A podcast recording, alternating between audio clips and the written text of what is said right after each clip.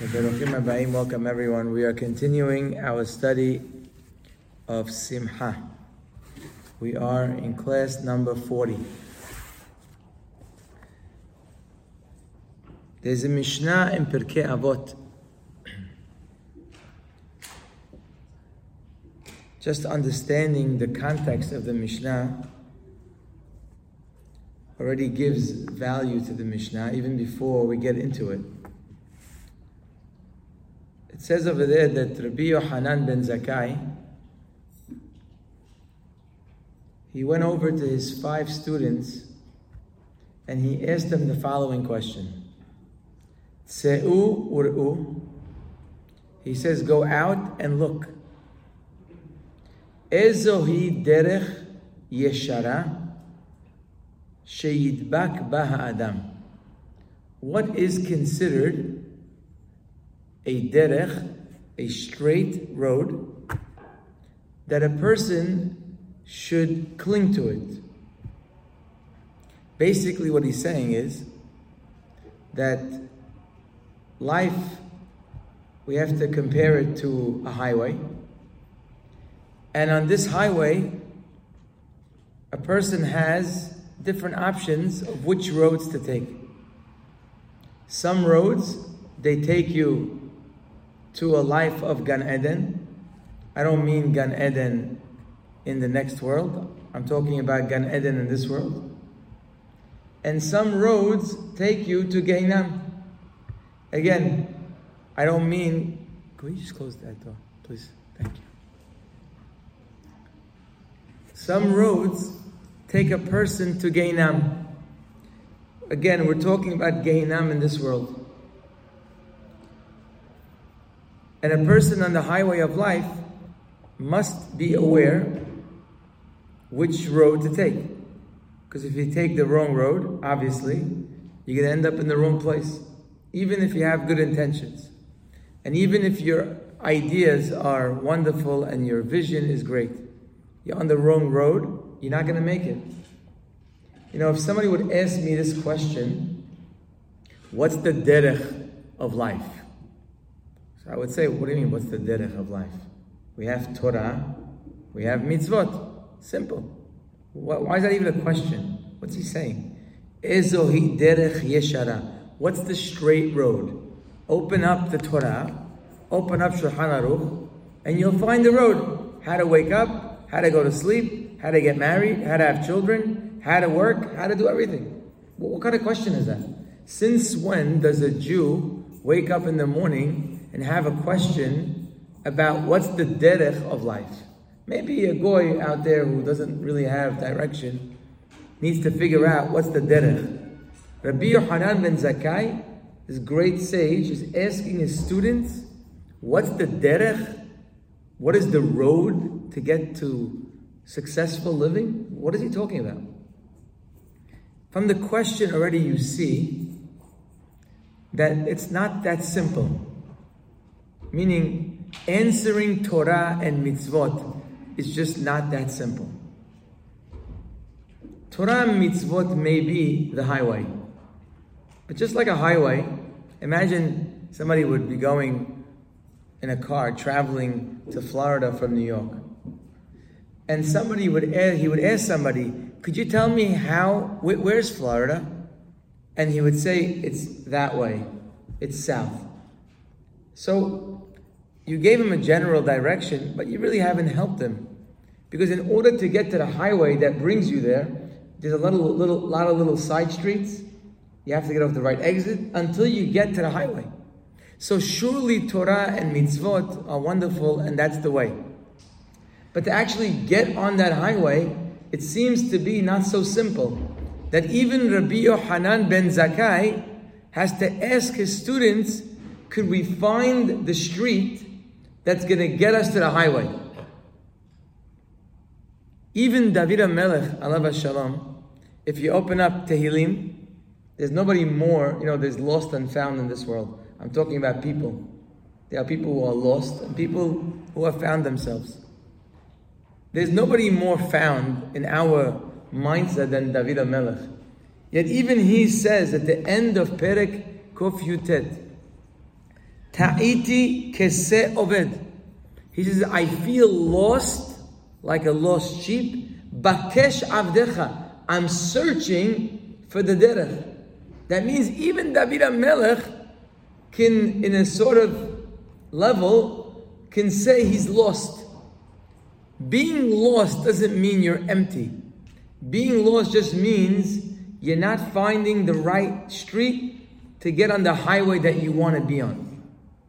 So therefore, what Rabbi Yohanan is asking his students is, could you tell me on this highway of a great life, what a person needs to do in order to get safely, happily, properly to the place he needs to get. Five students give five answers. Each one gives an opinion of what they think is the road. Now, really, our purpose here today is not to figure out who won, because it's not really that important. Bottom line, there are five streets that are very important. By the way, Rabbi Hanan ben Zakkai not only asked them, what is the most important road to get on the right highway? But he also asked them, what is the most dangerous road that you're guaranteed to get off the highway? There seems to be good streets and bad streets. So if you want to guarantee that you will fail in this world, if you want to guarantee that you will end up in a life of Gehinnom, which road do you have to take? It's also important to know that.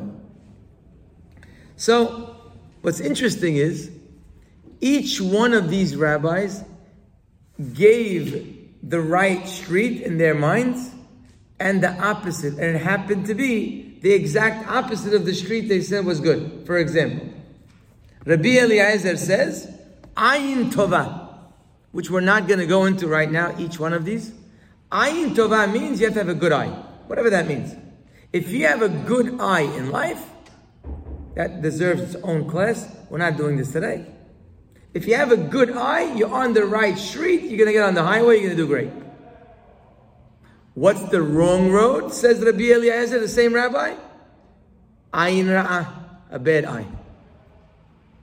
Next one says, Haver tov, a good friend. You, you have a good friend to accompany you in, in life, you're going to do great. Oh, and you want to guarantee disaster? Take on a bad friend.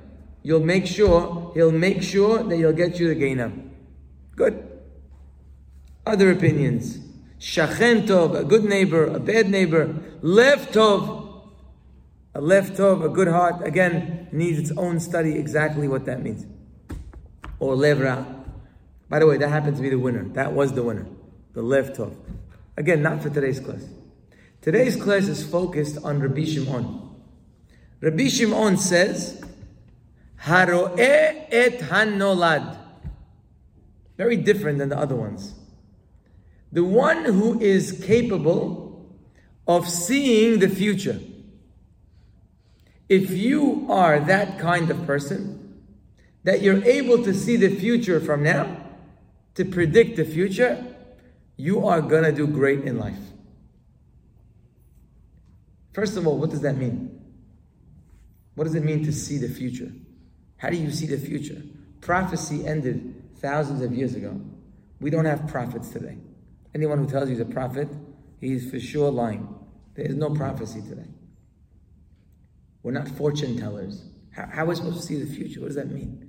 It means that whatever you do today, you're able to see what the results of your actions today, how they're going to play out in the future. How would I know that? But before I tell you how you know that, I want to tell you that it's actually a miracle. It's actually a miracle that Hashem made the world in a way that we don't really experience the pleasure or disaster of our decisions immediately. Let me explain that. In the physical world, usually what decision you make, you will feel the effects immediately. For example, if a person is hungry and they eat, right away they feel satisfied. And right away they taste the food and they enjoy it. If a person puts their finger in a fire, immediately they will realize the pain and they will not do that again. If a person drinks poison, they will die on the spot or get very sick very quickly. In the physical world, when it comes to physical, many of our decisions, you will realize either the pleasure, the satisfaction, or the pain or destruction immediately.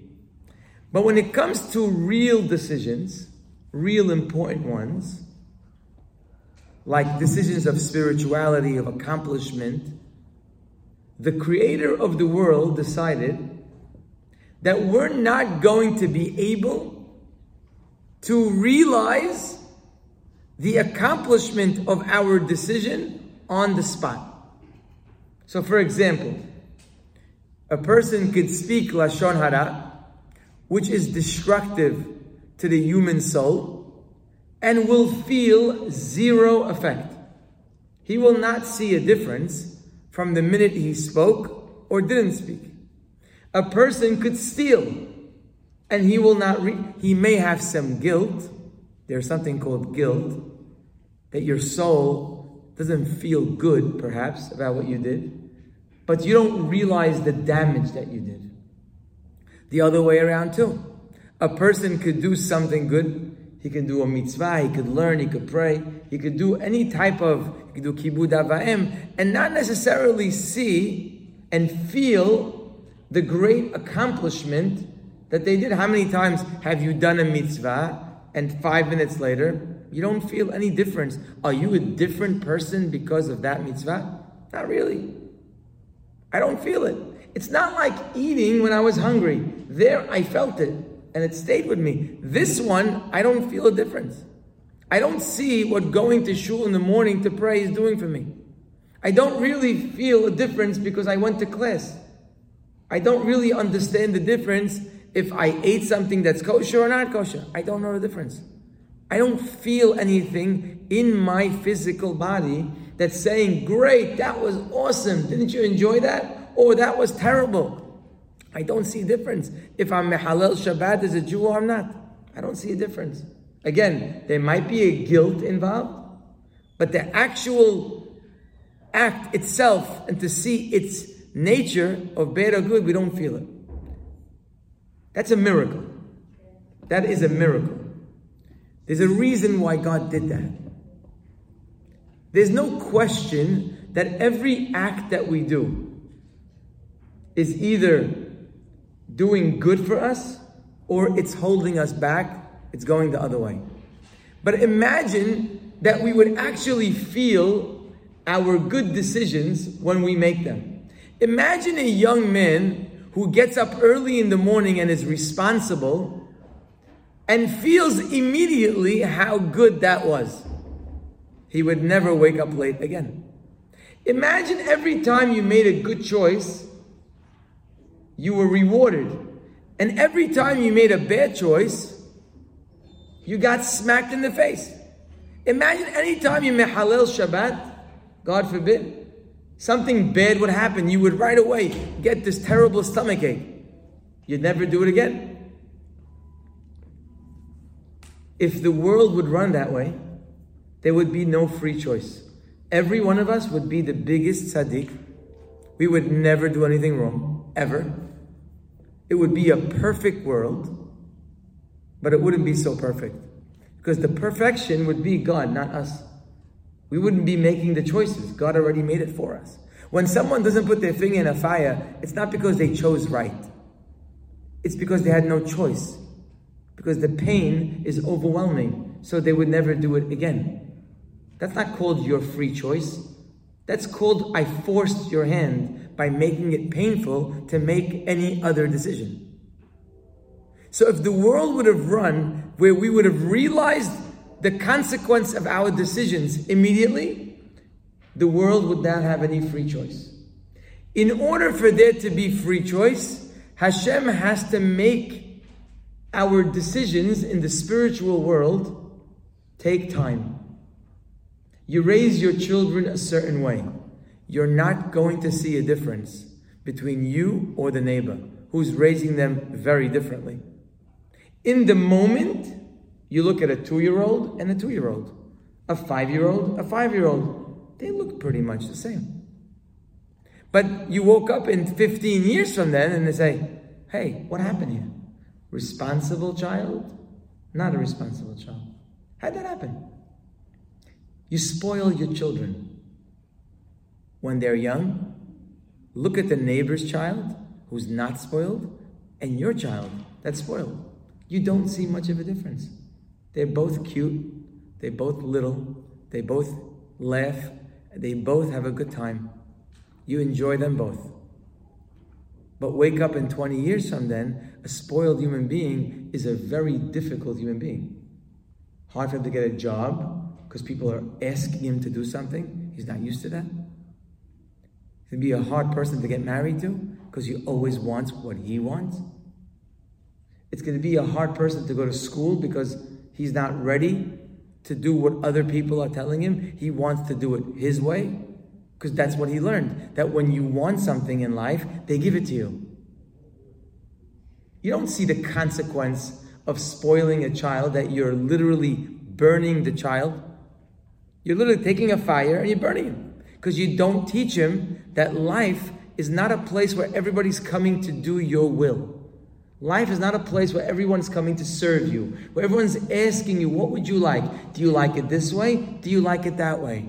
Is this what's good for you? Is that what's good for you? That's the wrong picture of life. So you're raising this child with a completely wrong understanding of his own reality, but you won't realize the price. You won't realize the pain till he gets older or she gets older. That is the way life's decisions work.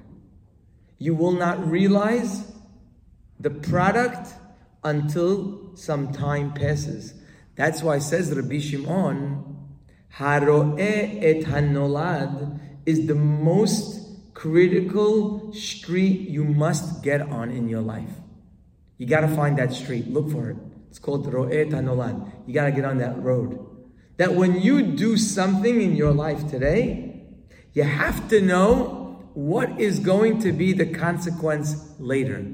If you don't have that street and you make decisions based on the moment, the moment never looks so bad. You should know, no matter what you're doing.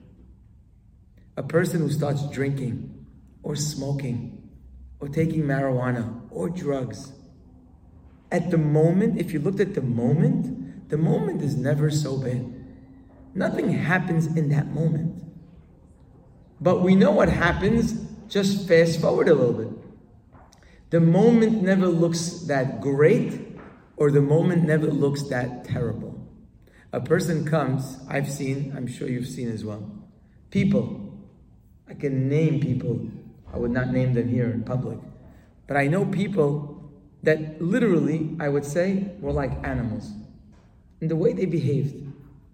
Anger, no respect, very little responsibility, very little admitting their faults. People who were arrogant. And it was clear, it was evident in their marriage, in their social life. And then all of a sudden, you know, you sit with the guy and you say, listen, you need to make changes in your life. This is this is not going to continue. Look at you. you. You have an issue here. You have an issue there. You have an issue there. You got to make changes. Why don't you come to Minyan in the morning? Come to Minyan in the morning. What is that going to do? How is that going to change my marriage? What are you talking about? So listen, just do me a favor. Just come to Minyan. Then all of a sudden, he starts to learn. And every day, he starts to learn a little more. Now, not one day you will be able to come out and say, oh, there's a different guy. Never. You will never see the difference day by day. But fast forward one year or two years, you have a different human being. When did that happen? It happened every day. You just didn't realize it. But if you're et hanolad, if you're a person who's able to see the consequence of your actions today, you will make so much better decisions in your current life that will give you pleasure now and in the future.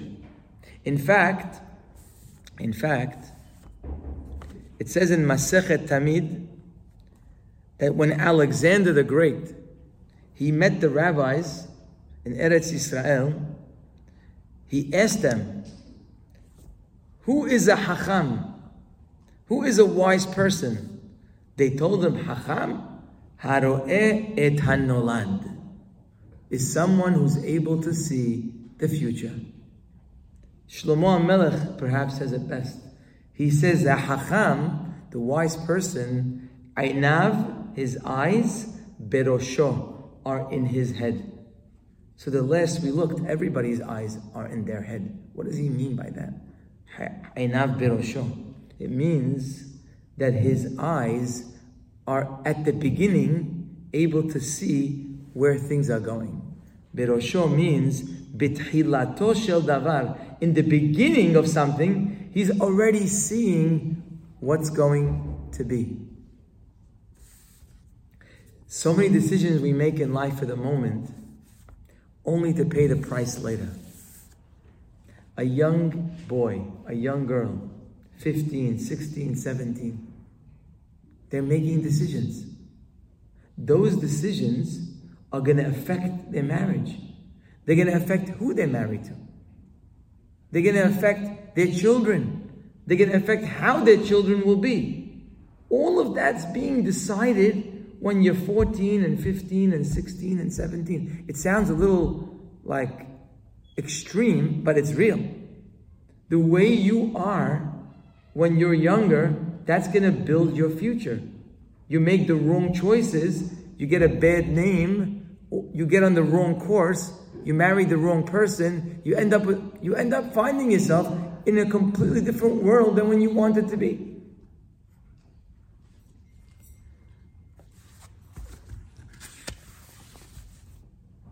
There's a man that we all know, we all know, familiar with. His name is Edom. Who is Edom? Esav.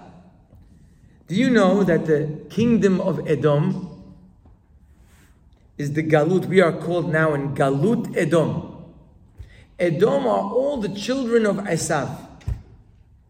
Why are they called Edom? Edom means red. So we know the famous story when Yaakov Avinu was cooking a bowl of lentil soup for his father who was sitting in Avelut for Avraham Avinu. And the Pasuk says that Yaakov, when he was cooking this lentil soup, Esav came from a hard day, very, very tired, and very hungry. And he tells his brother Yaakov, Hal eitenina, which means pour in my mouth, min ha'adom ha'adom hazeh. This red stuff, could you please just give me some to eat? Says the Pasuk, Al Ken, that's why they call them Edom. Seems to be a little ridiculous that a person has a slip of the tongue and asks for a red item, and the rest of his life and the rest of his future, they called him Edom because of that. That doesn't make any sense. There's something more important, deeper about this. The answer is that Edom, Esav, is really his essence is this. Here's a man who came in and saw his brother making a bowl of lentil soup. He knew what that was. That was food for Avelim. But all he could see is the red stuff. Red is attractive. Red is now. Red is I'm hungry. I need food now. I don't see anything beyond the moment. And therefore he says, Give me from that red stuff. I need it and I need it now. Yaakov tells him, Michra chayom I will give it to you, but sell to me like today et bechoratecha. I want your spiritual rights. I want the zechut of the bechor, of the firstborn. Would you give it to me? And he sold it to him. Why does Yaakov say, Michra, sell me kayom, like today? What does it mean, like today? The Seforno says, someone who lives for the day, someone who lives the moment, has no possibility of succeeding with Bechorah.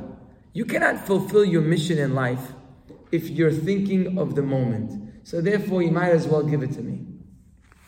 That's why he's called Edom.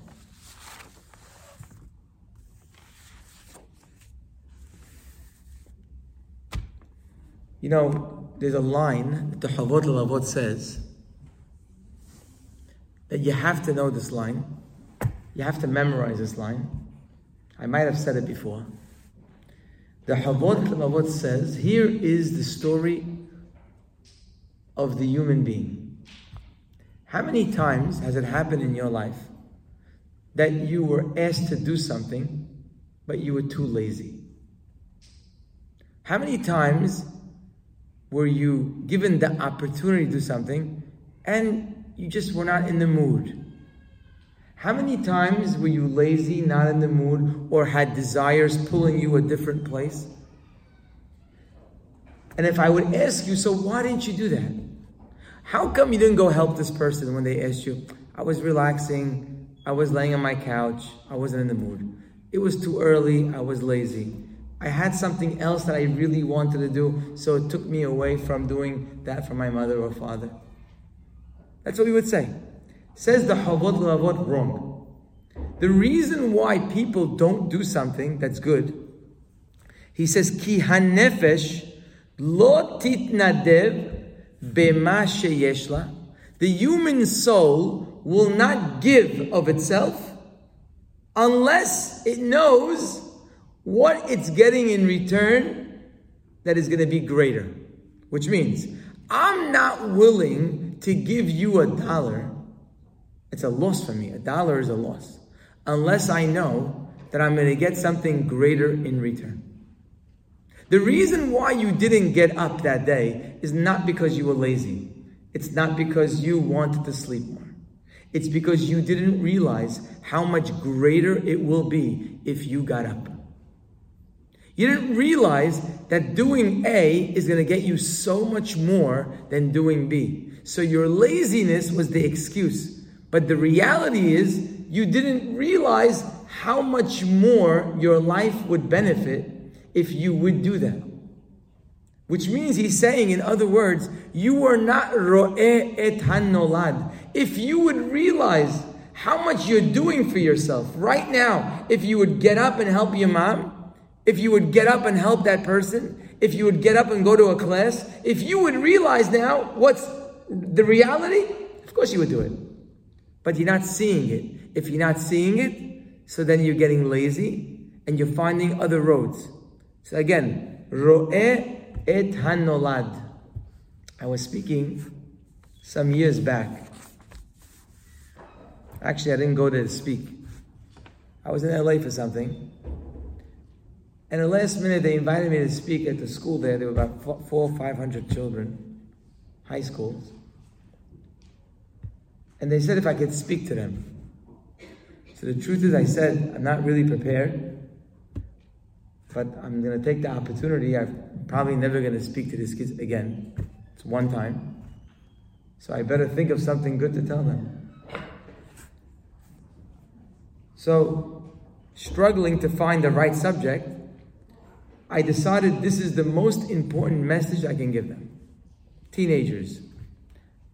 I, I quoted them a, a Mishnah Pirkei Avot. The Mishnah says, Mitzvah goreret mitzvah.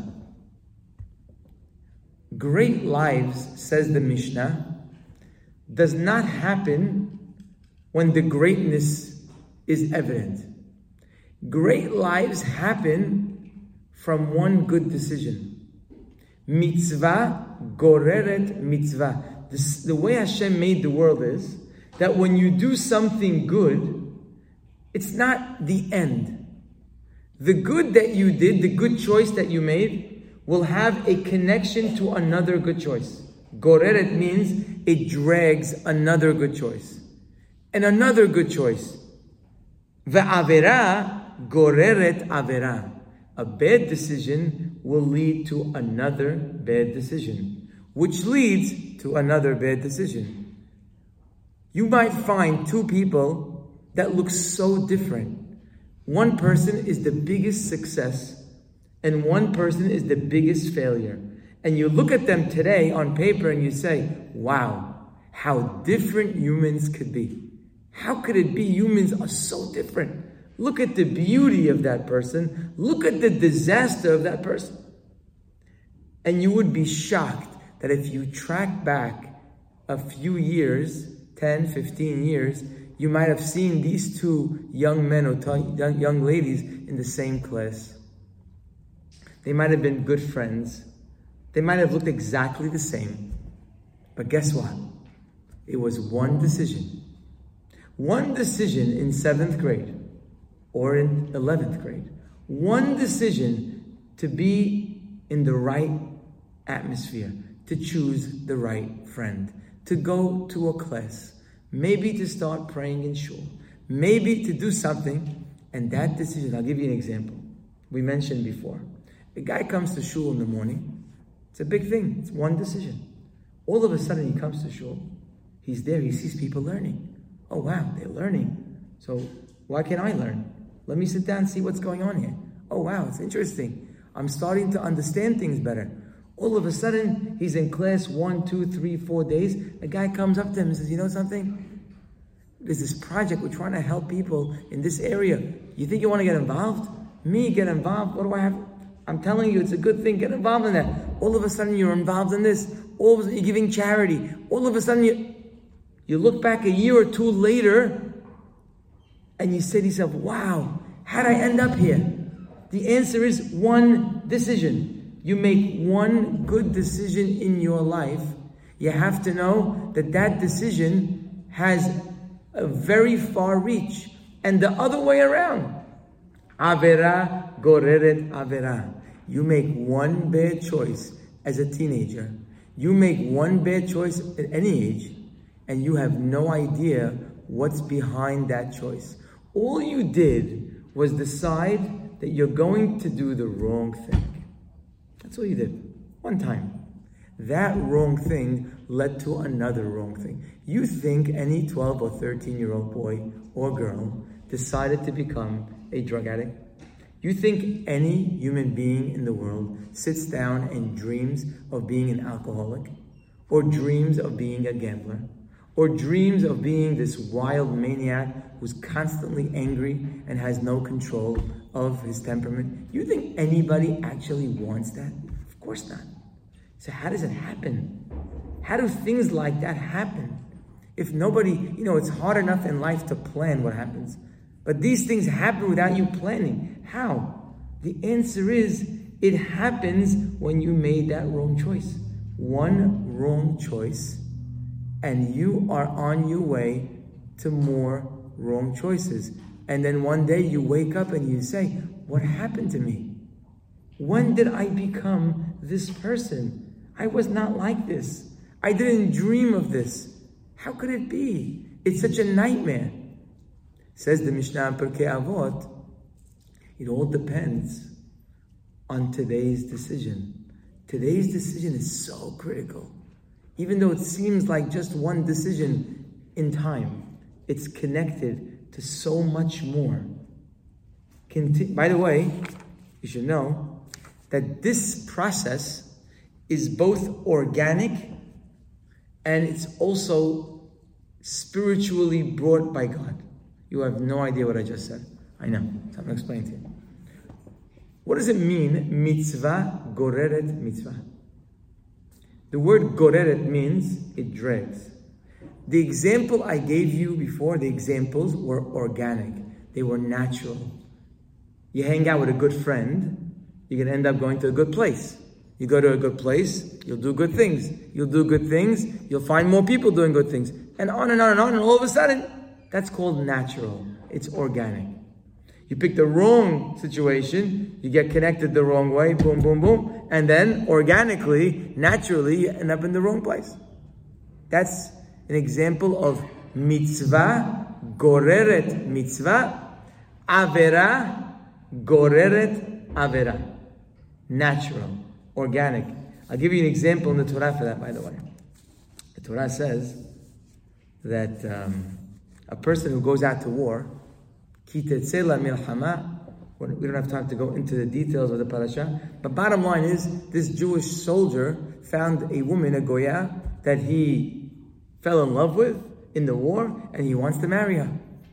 Now, Torah is not happy about that at all, but knowing that this man is in complete darkness, Torah says, fine, you could take her, but then wait, let her wait around, let her cry, let her do, trying to disengage him from her. Says the Torah, the next parasha talks about a person who has two wives and one he likes, one he doesn't like, the shalom bayit issues. Then the Torah talks about ben sorer umoreh, the wayward child who's completely off the walls, doesn't listen to his parents, doing his own thing, is off the path. Says the Midrash, don't think that the order of this parasha is random. Says the Midrash, mi avera goreret avera. You marry the wrong woman. I'm trying to tell you not to marry her. She's not for you. You marry the wrong woman, you bring problems into your home. You have problems in your home, you're going to see it in your children. The Ben Sorer Umoreh, you know when that happened? You know that child that you're complaining about? You know when he was born? About 15 years, perhaps, before you even had him. All the issues that you didn't take care of when you were younger, when you made those bad decisions, just led you more and more and more. That's the way it works. That's called organic connections to your decisions. But the Mishnah says, the Mishnah says, Uschar mitzvah mitzvah. Schar mitzvah mitzvah is a little different. Not dragging. The reward of a mitzvah is a mitzvah. You know what that means? It means that your biggest fan in this world besides your mother. Mother is your number one fan, physically. But, bef- but more than your mother is the creator of the world. He's your fan, he's my fan. When Hashem gives us an opportunity to do a mitzvah, and we do it, what does Hashem do? He's your fan. What does he do? He gives you more opportunities, like it says in the parasha. It says over here that when a person does the mitzvah of Shiluah Haken, sending out the mother bird, then he builds a house. After he builds a house, Hashem gives him a field. Bottom line is, Hashem is rooting for you. You do one good thing, sechar mitzvah, mitzvah. He do one good thing, Hashem says, I'm going to give you more opportunities. Listen to this one. Uschar avera, avera. And you make a bad choice, Hashem will reward you with another opportunity of bad. Does that make sense? Hold on. One more time. You made a bad decision in your life. Hashem will open the door for you for more bad decisions. Why would He do that? Why would someone who loves me, why would He help me do bad things. I understand you want to help me do good things. But why, if you see me do something bad, imagine your child does something bad, are you going to help him go down again to another level? Why would you do that? Schar avera avera. Why? Why would Hashem help us become worse? That doesn't make sense if He loves us so much. So the answer is very simple. I'll tell you a very simple answer. You'll appreciate it. I don't know that we can apply it in our lives, but even in our lives, we can sometimes apply it. You know, when somebody is doing something bad, they're in a bad place. Imagine you saw someone who's in a bad situation. You feel so bad for them. It could be your husband, it could be your child, it could be your parent, it could be your friend. You feel so bad for them because you know that it could be much better than this. But they're not in a good place. And you watch them and it's killing you. Because you want to help them, but at the end of the day, they have free choice. What are you going to do? It's not up to you. You can't do it. And they're very comfortable where they are. Very comfortable. They're not in a good place, but they're very comfortable. Let's say being the greatest person is a 10 and the lowest is a 0. Let's say they are at a 3. And they're very comfortable at a 3. And you know, being a 3, what is that? You could be a 9. You could be a 10. What are you doing at a 3? You're suffering at 3. You don't even realize that you're suffering. So you want to help them. Get to a 4, get to a 5, but you can't. Because they have free choice. They're not listening to you. Imagine you could let them go down to a 2. In hope. You know, sometimes in life, when you go down, you start feeling the pain. You know, sometimes certain people, they tell you you have to hit rock bottom. There's no way to help them until they hit rock bottom. It's a tragedy. It's a terrible tragedy. But until they hit rock bottom, they don't even realize how much they're suffering. And they don't even realize how much better life could be. They're so caught up in their misery that they don't know anything better is possible. So sometimes by going down, it shakes them up so badly that they start asking for help. So some people, even we in the physical world, are sometimes smart enough to know this guy, you have to let him self-destruct. You can't, can't get involved with him. You gotta let him hit rock bottom so he asks for help. So then we can help him because right now he's too comfortable where he is, even though he's miserable. That's exactly how Hashem deals with us. He has much better vision than us. He sees us at number seven. We're very comfortable at seven. So comfortable at seven. We're good. Hashem is crying for us. You could be a nine. What are you doing at seven? So much better for you. Why are you so happy at seven? Do more. But you're not up. Hashem says, okay, you know what? Let's go to 6.5. Boom. Here's another opportunity all of a sudden you plummet down. Oh, ouch! Sometimes you'll feel it and you'll say, oh no, I gotta do something. You know how many times you see a young man or a young lady come over and will say, Rabbi, I gotta get better. If someone says that, usually they did something very bad the night before. That's what happens. When someone comes up to you and says, I gotta get better, something usually happened that made them feel very bad and now they woke up. Schar avera, avera.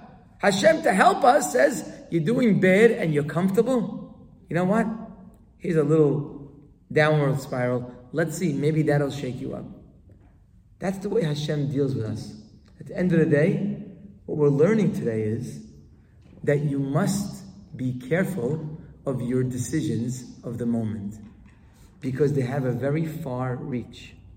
And actually, the road to Gan Eden is a road that's made of people who are ro'eh et hanolad. By the way, the words used are ro'eh et hanolad. Ro'eh means who sees the future. There are many people who know the future. They know. They know this is not a good decision. It's not a good start. But knowing and seeing is quite different. Seeing the nolad means you're able to imagine it now. You're able right now to see your child irresponsible, a child that's miserable. You're able to see it now, even though he's only four years old. He's only four. But from now, I see 16. I see it right in front of my face. Eh, you have to see it. Because when you see it, it makes a very big impression on you. You know what's interesting? Open up Bereshit. Torah tells us there's a place called Gan Eden, the garden of pleasure. That's where we all want to be in this world. Gan Eden is not only in the next world, Gan Eden is here in this world. In the garden of pleasure, Hashem put Adam Arishon. Listen to this interesting fact. When Hashem put Adam Arishon in Gan Eden, this garden of pleasure, it says Hashem planted trees. Trees that were beautiful and good to eat. So in Gan Eden, there were only trees. There were no lettuce, no kale, no greens, no celery. In Gan Eden, if you would walk around, you would see trees. Apple trees, orange trees, all types of trees. After Adam Arishon sinned and he got thrown out of Gan Eden, listen to what happened. Hashem tells Adam, he tells him, Ve'achalta et aisev hasadeh. From now on, your diet will have greens. You will now eat lettuce. You will now eat kale and all the other greens that I don't know how to name them all. Good. The Midrash says that when Adam Arishon heard what God told him, that he went from eating fruits to eating greens, he told him, Amar lefanav ribono olam, ani vebehemti, master of the universe, me and my animal should eat the same food. He was very disturbed that he was now given a diet of greens. What is going on in this story? Why in Gan Eden are there no greens? Why the only trees in Gan Eden? And why, after he sinned, all of a sudden he's eating greens? And what was his complaint? There's something unique about trees. And that is by trees, you take a seed and you plant it in the ground. But you have to wait a little time, a long time, before your fruits come out. First, there has to be a tree. And after the tree, it starts giving fruits. It's going to take a long while before you're going to start eating. Especially if you're a Jew, you plant the tree, you got to wait four years. Greens, they grow so much faster. You plant it, it comes up very quickly. That's one difference. The other difference is by greens, you eat the whole thing. Whatever comes out of the ground, you eat it. By trees, you only eat the fruits, but the bark, the tree, always stays. Gan Eden only has trees. That's a very critical lesson for your life and my life. Because all of us want to live in Gan Eden. But in Gan Eden, you have to plant trees. The tree is an example.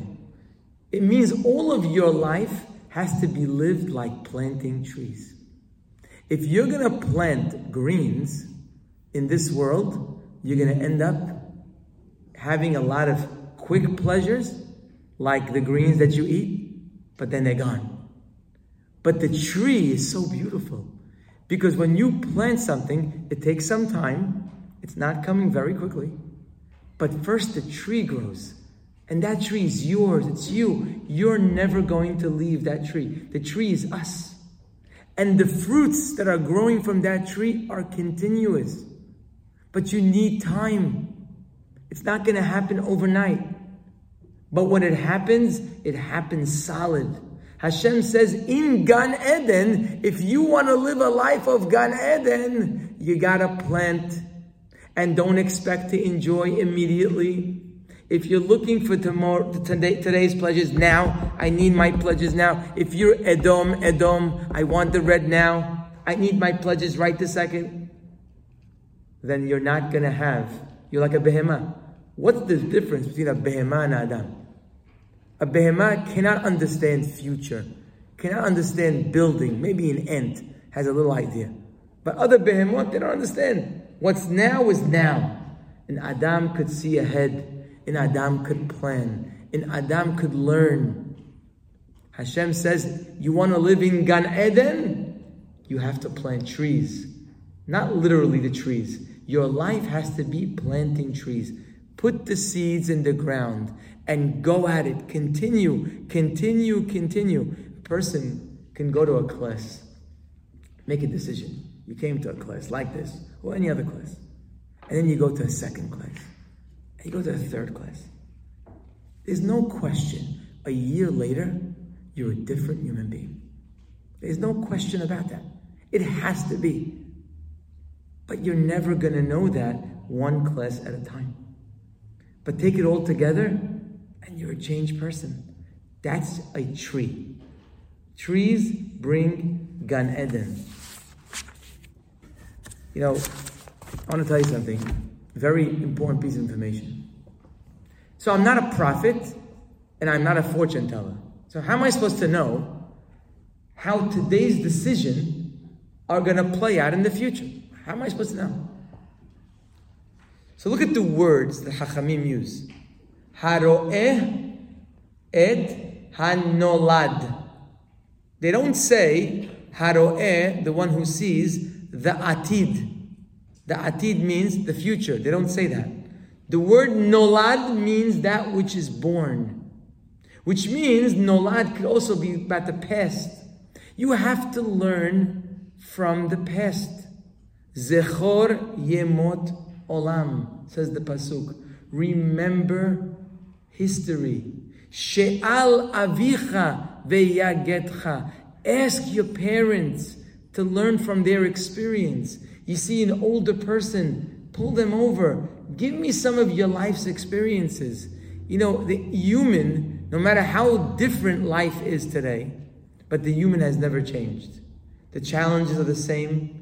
We struggle the same way. And therefore, we could learn from each other. Haro'et hanolad means, are you learning from people's success and people's failures?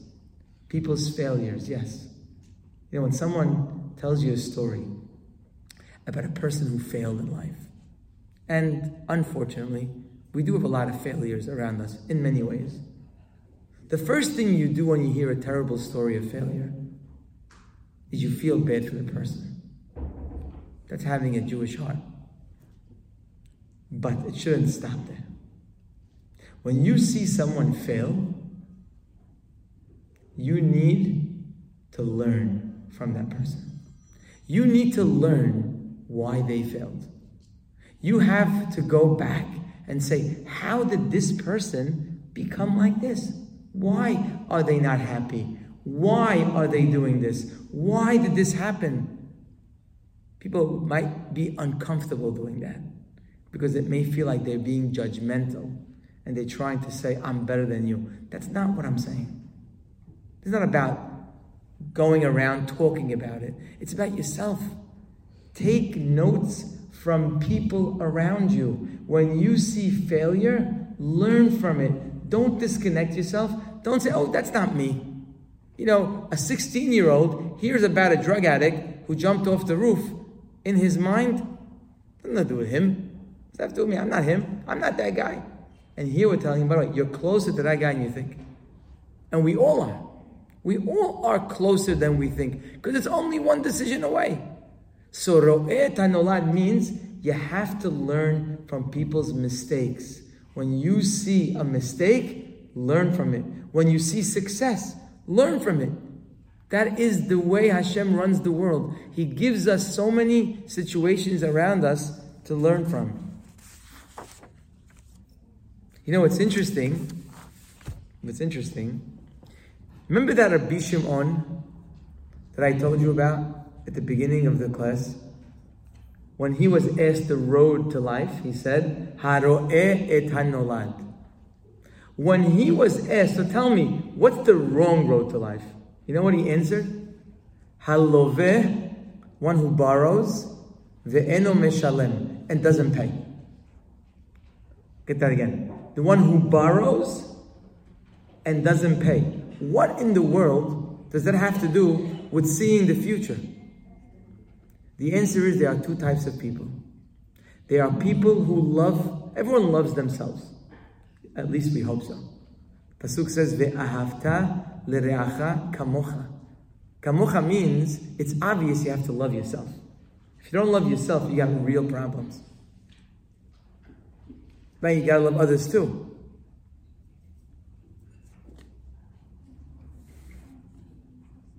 Everyone loves themselves. The difference of the great person and the person who's off is the person who's off loves the per- themselves only in the moment. That's the difference. It's the moment against the future. Says Rabbi Shimon, you know the guy who's living the high life and can't afford it? We've all seen people like that. They just can't afford it for whatever reason. Maybe they used to afford it, maybe they were never able to afford it. But they have to live that way. So what do they do? They borrow and they're never going to pay because they don't have where to pay from. But what are you thinking when you're borrowing if you know you can't pay? Answer is you're not thinking. You just keep borrowing. You're thinking about now. That is the exact opposite of ro'eh nolad. It's a person who's living in this world and continues to take and take and take and take, but they're never paying back. They're never realizing there is pay up time. You're going to have to pay for your actions. No deed is forgotten. Love, if you're borrowing, there's going to be a time to pay. If you're raising your children the right way, there's going to be a time where you're going to get paid. And if it's not, if it's not the right way, you're gonna get paid too. Everything you do is gonna have payment. You know, teenagers, the teenage years are so critical. You have no idea. I don't know if it was always that way. I don't know. But I know in our time, the most critical years is the age of 13 to 18. Most critical. Yaakov Avinu, before he got married, he spent seven years before he married Rahel. Marriage is the most critical part of our happiness. We all want to live a life of pleasure. That does not make you unique or me unique. We all want pleasure in life and pleasure every moment. The biggest source of pleasure in a human life is their marriage. No question about that. It's the longest time and the most involved because it involves children, it involves grandchildren, it involves many, many situations that go on daily, every day. So the greatest moment of your life will come. Your Gan Eden comes from marriage. And guess where the biggest Gehinnom comes from? Marriage. There it is, the same place. It's the same place. Marriage could be Gan Eden, marriage could be Gehinna. As simple as that. Of course, it could be somewhere in between. A little of Gan Eden, a little of Gehinna. Good. But really, we all know that it's not simple. So when exactly does a marriage become Gan Eden or Gehinna? So everyone would say, what do you mean? When you get married. When you get married, at that point, you're going to decide and make decisions if you're Gan Eden or Gehinnom or somewhere in between. And the answer is that is so off. That's wrong. It's not true. Gan Eden and Gehinnom marriages are decided usually before the marriage. It's decided on the people. What were they doing before? When a teenager is selfish, when a teenager doesn't care for his brothers and sisters, when a teenager is irresponsible, when a teenager is angry, when a teenager is doing things like that, you think going into marriage is somehow going to make him this gadol hador? Impossible. Going into marriage is like lifting 500 pound weights.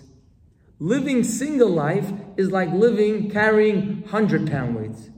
If you're not carrying 100 pound weights the right way, you think marriage is going to solve it?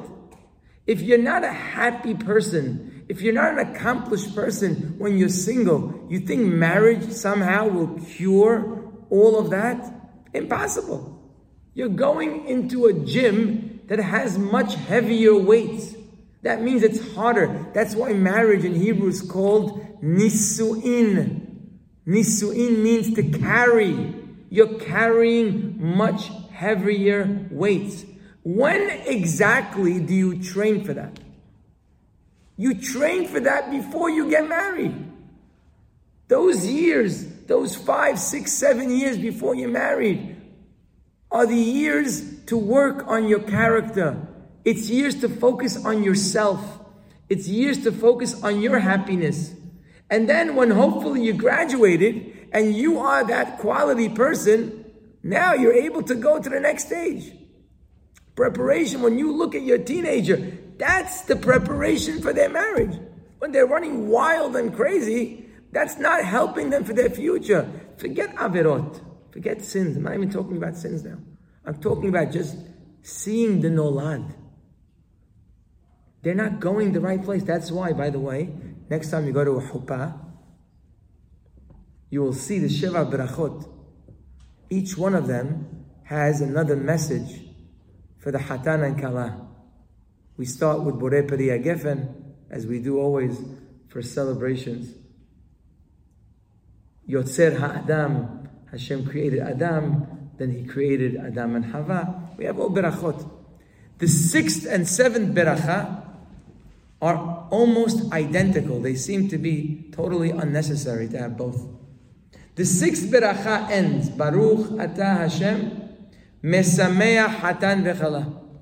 Hashem, thank you for bringing Simha to the Hatan and Kala. The last beracha, pay attention to it, it's a longer one. It ends off Baruch Ata Hashem, Mesameach, Hashem, you bring Simha. He Hatan, to the Hatan. Aima Kala, with the Kala. But we just said that.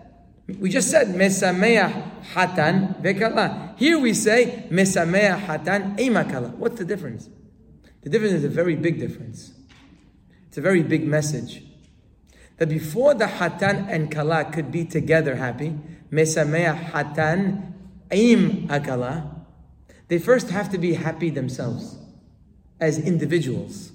They have to be Mesamea Hatan and Kala separately. They had to have lived years of their life where they brought themselves to a life of happiness. A life where they're waking up early in the morning because they're excited to live a life of fullness, a life of responsibility, a life of giving, a life of doing. Oh, now you're ready to get married.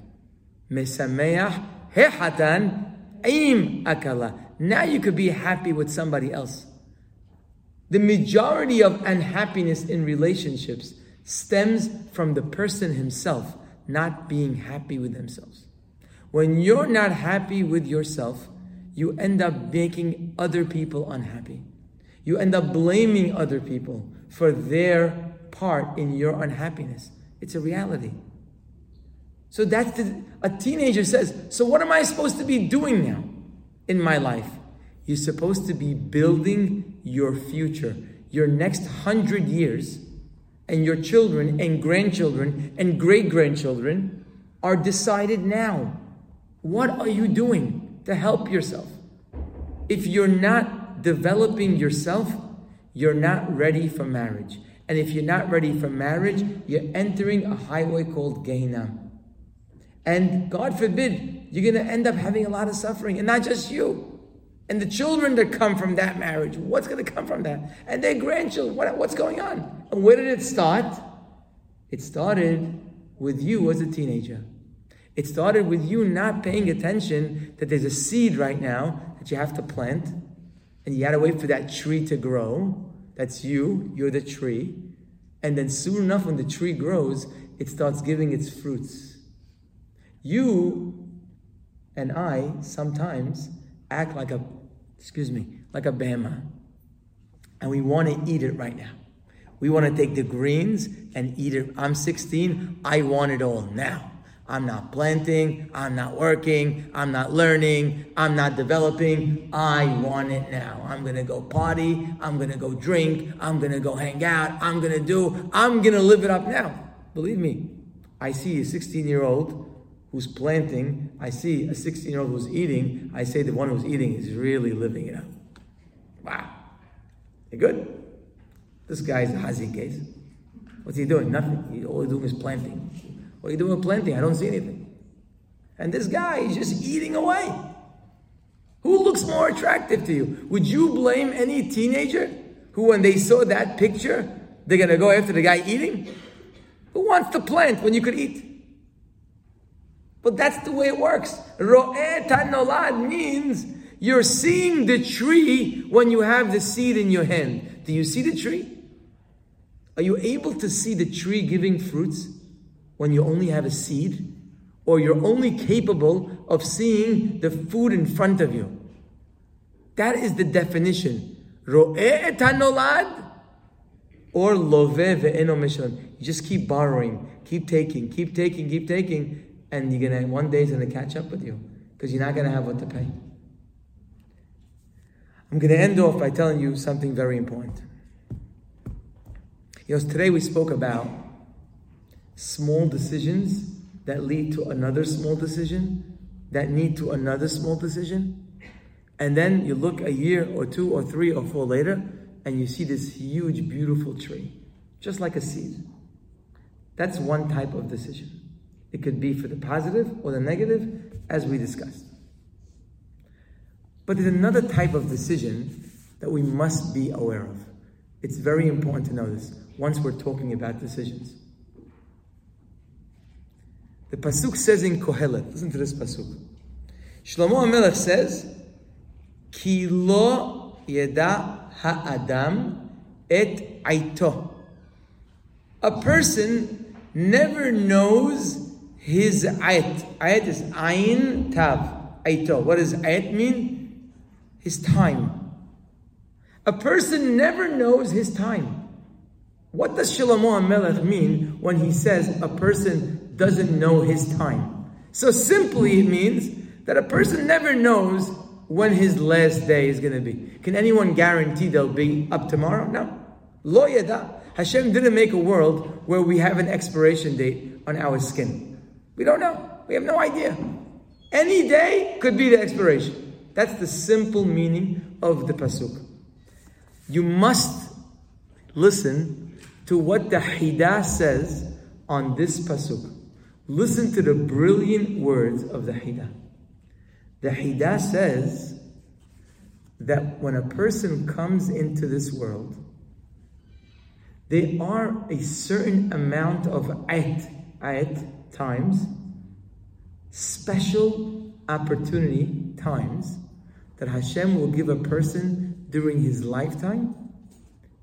That decision is going to be a huge decision in their life, which means there are many, many that we do many decisions every day, small ones, and we said they connect and connect and connect, but sometimes there are these moments. They're called a moment. And you have to know that when that moment comes, it's a time to swing. You know, it's like in baseball, where they have a guy at home plate in the World Series, and it's the last pitch. The bases are loaded this is his moment. And they throw him a beautiful pitch down the middle. This is a time you better start swinging. You're never getting this chance again. There are moments like that in life. When they come, you just know. It's not a regular moment. It's a moment. That's called an ayat. Says the Hida, explaining the Pasuk, a person never knows how many moments they're going to get in life. This might be your last moment. You know how sometimes you were inspired? Maybe you went to a class and you got inspired. Something just hit you, it clicked. It was a moment. Sometimes you heard Bad news, you got inspired. Sometimes it was good news. And sometimes it was just, why are you doing nothing? Just something hit you. It's a moment. It can come from happiness, lo alenu, from tragedy. It can come from a class. It can come from anything. It's a moment in your life. That moment, you must be aware to take advantage of that moment. I'm going to give you an example of that moment. Something you'll all appreciate. Esther Malka is asked by Mordechai to go to the king on behalf of the Jewish people so that he could spare them of the suffering that's about to happen. She tells Mordechai, I'm sorry, the king hasn't been calling me lately. I don't know if he's happy with me. I can't just walk in. If I walk in and he's not happy, I could die. I can't go. Listen to these words. These words have to be written very, very clearly in our minds. Listen, listen to these words that Mordechai tells us there. He tells her, First of all, he says,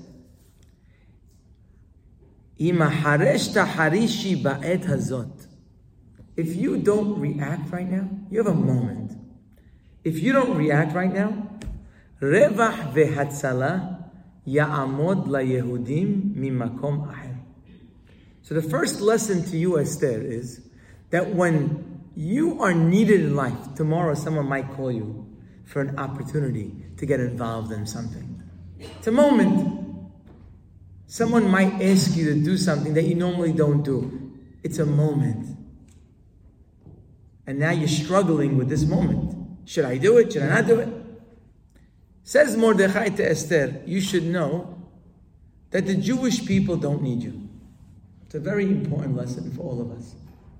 Sometimes in life we feel like we're very needed. People need to hear me. I'm a rabbi. I got to teach them. He needs me.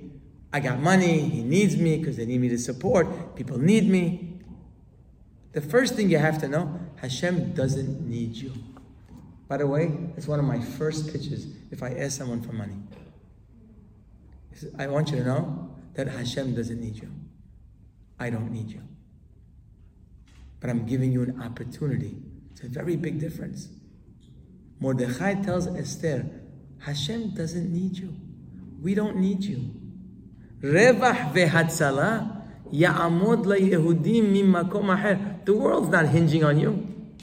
Hashem has other ways to send the Jewish people help. He doesn't need you. Don't think this decision has to do with the Hazit cases that need you. They don't need you. Ve'at ubet avich tovedu. But this is your opportunity. This is for you. And if you don't come through, it's the destruction of your future. Don't think you're doing this for us. When you have a moment in life to step up and to do something, whether it's personal, whether it's for the community, whether it's for your family, sometimes it could be a difficult moment. When you have a moment to step up, know this moment is your moment. And listen to these words, he tells her. Umi yodea. He says, and who knows? Im le'et kazot, higaat la malchut. That le'et, this moment, it could be all these years of you becoming the queen and all of that transpired. It could be all of it was a setup just for this moment. You know what that means? That means you can go through four years of life, all preparing you for a moment. There are moments in life that you either step up or you step down. Moshe, Mordechai is telling Esther, Hashem prepares us in life for moments. When that moment comes, you have to know it's time to swing. That's what happened with Ruth and Orpah. Ruth and Orpah both were so excited to join the Jewish people. They didn't have to.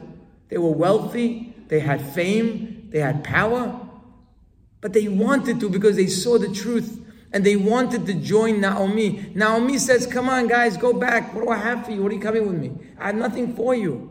They said, No, no, we're coming with you. We want to be with you.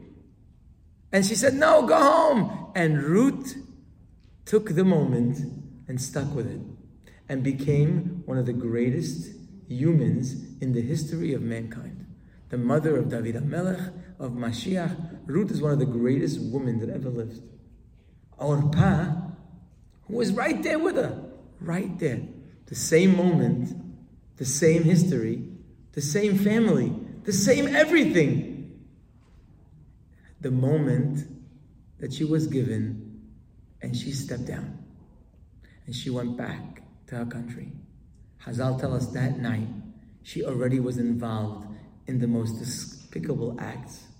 She became the mother of Goliath, Tarasha, and all that.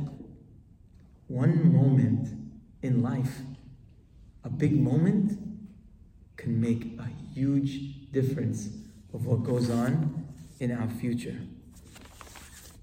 et hanolad. We've been learning about simha. We're learning about how a person could live with simha. To live with simha, you have to be a planter, not an eater. If you're a person who's trying to eat every day as you're hungry, if that's how you're living your life, you're just eating as things come your way, then you don't stand a chance of living a life of simha. Because Gan Eden is made up of trees that need planting. We're the trees. We need to plant the seeds. When we're younger, we have to learn, we have to practice, we have to do things according to our age. When we get older, we continue planting, and already we start getting the perot. That tree is giving fruits already. That tree just gets fatter and more beautiful. But the fruits keep going. You have to make those decisions in life. Every decision you make for yourself and for your family, don't think of the moment. Don't think of now. Think of what's going to happen in five years from now, in seven years from now, in 20 years from now. That is Gan Eden. That is the only way you're going to have simha. Eating greens, you could try it for lunch, but don't try it for life because it's not going to get you to where you want to be. Haro'eh et hanolad is where we need to be. Don't be love ve'eno meshalem. Just grab whatever you find and worry about tomorrow later. How are you going to pay? Tomorrow. What's going to be tomorrow? I'll worry about marriage later. I'll worry about my kids later. I'll worry about them when they're older. Hello. That's love ve'eno meshalem. You keep taking and you don't have any way to pay. It's not going to work. Take your seeds and start planting your lives and the lives of your children, and you will be in Gan Eden, full of simha in this world. Baruch Allah Amen ve'amen.